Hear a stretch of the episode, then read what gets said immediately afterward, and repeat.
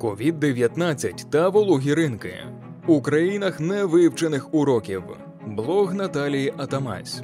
Вологі ринки місце легальної та незаконної торгівлі тваринами і найімовірніше джерело поширення COVID-19. Що з ними сталося після початку пандемії і до чого тут панголіни? За підтримки Міжнародного фонду відродження та Європейського союзу в рамках гуманітарної ініціативи Людяність і взаємодопомога ми створюємо окрему рубрику, присвячену COVID-19. Її мета культивувати критичне мислення та стійкість до маніпуляцій в медіа щодо теми пандемії. Люди продають і купують диких тварин по всьому світу легально та нелегально. Вони роблять це тому, що бідні, тому що це диктує їм культурна традиція, тому що це дуже дуже вигідно. Багато країн не мають ані ресурсу, ані бажання воювати з такими явищами. Навіть у благословенному Європейському Союзі процвітає незаконний вилов і контрабанда личинок європейського вугра. Обсяг цього нелегального експорту в країни Азії з Європи становить до 100 тонн щороку, що безпосередньо впливає на 25% популяції виду. У більшості країн ми не можемо навіть приблизно порахувати обсяги нелегальної торгівлі. Легально у світі за дуже приблизними оцінками продається 100 мільйонів диких організмів на рік. Перемішування представників різних фаун, контакт з людиною, обмін вірусами все це створює великі ризики майбутніх епідемій. Але сьогодні, у зв'язку з пандемією COVID-19 на світ Божий виплила верхівка цього айсбергу вологі ринки диких тварин. Коли на початку пандемії науковці, епідеміологи й експерти висловили припущення, що хвороба виникла та почала свій шлях з так званого вологого ринку у китайському місті Вухань, дискусія щодо здобування, продажу та споживання представників дикої природи у світі активізувалася. Нагадаю, що вологі ринки поширені насамперед у країнах Африки та Азії, є місцем, де часто в абсолютно антисанітарних умовах зустрічаються сотні видів різних тварин, зокрема завезених з інших куточків світу.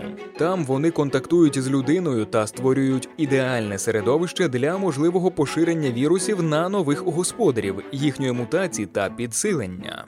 Тому не дивно, що у квітні близько 240 природоохоронних організацій, що опікуються збереженням дикої фауни, підписали до Всесвітньої організації охорони здоров'я листа, у якому вимагали рекомендацій щодо повної заборони вологих ринків.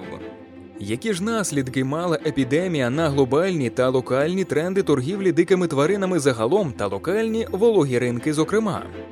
Чи зрозуміли люди, що продавати і їсти все, що бігає, плаває та стрибає, може бути шкідливим не тільки через можливість виникнення проносу в окремого споживача? Спочатку здалося, що справи йдуть непогано. Глибоку стурбованість проблемою вологих ринків та легальної й особливо нелегальної торгівлі дикими тваринами оголосили директори великих науково-дослідницьких медичних інститутів, чиновники ООН, що опікуються конвенцією щодо охорони біорізноманіття, офіційні особи в урядах різних країн. Уже у січні Китай, з якого почалася пандемія, і який є найбільшим у світі споживачем та імпортером диких тварин та їхніх дериватів, оголосив про тимчасову заборону торгівлі дикими тваринами. У лютому повідомив, що можливо зробить заборону постійною, але особливих законодавчих змін не сталося. Чому? Ринок диких тварин у Китаї нараховує 14 мільйонів людей і загалом коштує 74 мільярди доларів на рік. І це тільки легальна його частина. На сайті одного з найбільших ринків у Гуанці Данжонгу вам запропонують купити понад 100 видів диких тварин, хоча у Китаї легально дозволено продавати тільки 54. Диких тварин продають, розводять на фермах і їдять у південних провінціях Китаю, як от Гуандун та Гуанці. Це сільськогосподарські регіони, у яких велика кількість людей заробляє на легальному розведенні диких тварин, наприклад, бамбукових щурів для вологих ринків. Уряд Китаю має щось зробити більш ніж з трьома тисячами фермерських господарств, які розводять бамбукових щурів і борсуків, і яких тимчасова січнева заборона торгівлі поставила на межу розорення. Сильний опір постійній забороні чинять також активні прихильники китайської традиційної медицини, серед яких багато підстаркуватих китайських можновладців. Ба більше ін'єкції препарату, що містять ведмежу жовч, рекомендує Національна комісія з охорони здоров'я для критичних та важких випадків перебігу COVID-19, що до біса іронічно та бентежно водночас. Традиційна китайська медицина це величезний бізнес, який зростає приблизно на 11% щорічно, коштує більше ніж 60 мільярдів доларів і завдає збитків дикій природі та людині на суму 19 мільярдів доларів на рік. І хоча китайська народна медицина всіляко демонструє намір перетворитися з галузі курця на галузь нормальної людини, вилучаючи з офіційного списку своїх ліків роги носорога та вуса тигра, намагаючись ширше рекламувати рослинні препарати та закликаючи відмовитися від використання рідкісних та зникаючих видів, тільки у 2019 році було заарештовано більше ніж 97 тонн луски панголіна під час спроби нелегального вивезення з країн Африки для потреб китайської медицини. У червні Китай таки заборонив використання всіх восьми видів панголінів у китайській традиційній медицині і значно підвищив його охоронний статус усередині країни. Нагадаю, що саме панголін, якого нелегально продавали на вологому ринку Вуханя, на думку вчених, міг бути проміжним хазяїном вірусу, у якому той набув своїх небезпечних для людини властивостей. М'ясо панголіна делікатес на вологих ринках Габону, Республіки Конго та Нігерії. Це також центри його нелегального здобування та продажу. Однак під час пандемії його тушки зникли з прилавків. Покупці побоюються вірусу, та й нелегальні перекупники його луски для Китаю теж кудись поділися. Таким чином, принаймні вісьмом видам тварин пандемія та карантин вже точно пішли на користь. На відміну від бамбукових щурів, яких тисячами знищують розорені фермери Гуансі у своїх господах, бо не можуть їх ані продати, ані прогодувати. А як щодо купівлі та споживання інших видів диких тварин? До епідемії на одному з найбільших вологих ринків у місті Томохоні, Індонезія, кажани були найбільш популярним продуктом. За ними йшли щури та пітони. Тепер люди тут більше купують свинину. Кажани зникли, їх або прямо заборонили, або вилучили на багатьох індонезійських ринках. Активісти та урядовці з профільного міністерства закликають місцеві органи влади закрити вісім найбільших вологих ринків диких тварин на островах: Ява, Сулавесі, Суматра та Балі.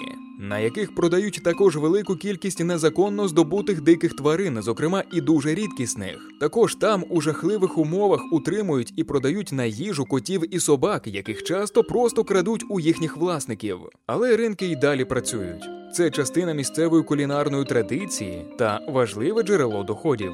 Багатий стіл в Індонезії це той, на якому є різноманітне м'ясо та обов'язково м'ясо диких тварин.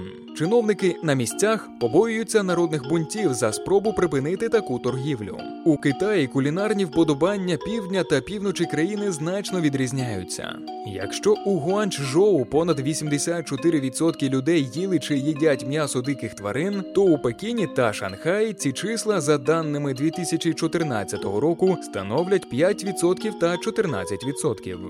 Загалом більше ніж половина з опитаних респондентів у Китаї не згодні з практикою вживання диких тварин у їжу. Отже, загальна парадигма потроху змінюється. Шкода, що пандемія не збирається чекати. Як і Китай, якому здається, набридли звинувачення в розповсюдженні вірусу через сприяння дивним кулінарним смакам.